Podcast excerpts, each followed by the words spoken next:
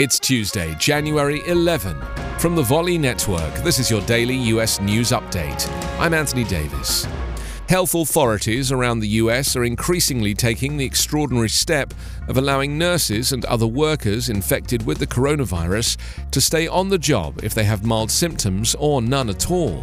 The move is a reaction to the severe hospital staffing shortages and crushing caseloads that the Omicron variant is causing.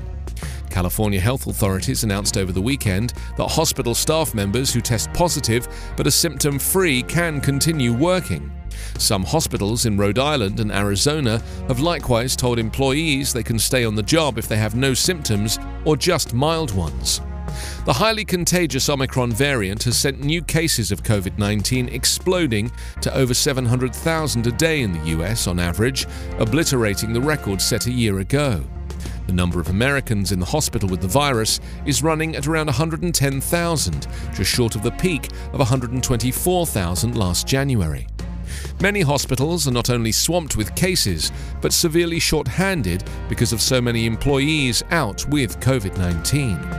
At the same time, Omicron appears to be causing milder illness than the Delta variant.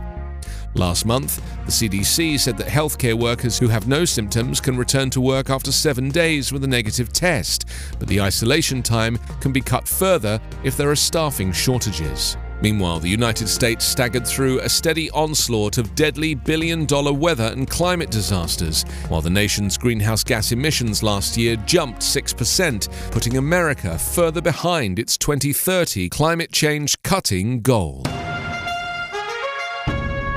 Your daily US news update is part of the Volley Network. To hear my live daily morning show, ask your Amazon Echo device to open Back Channel.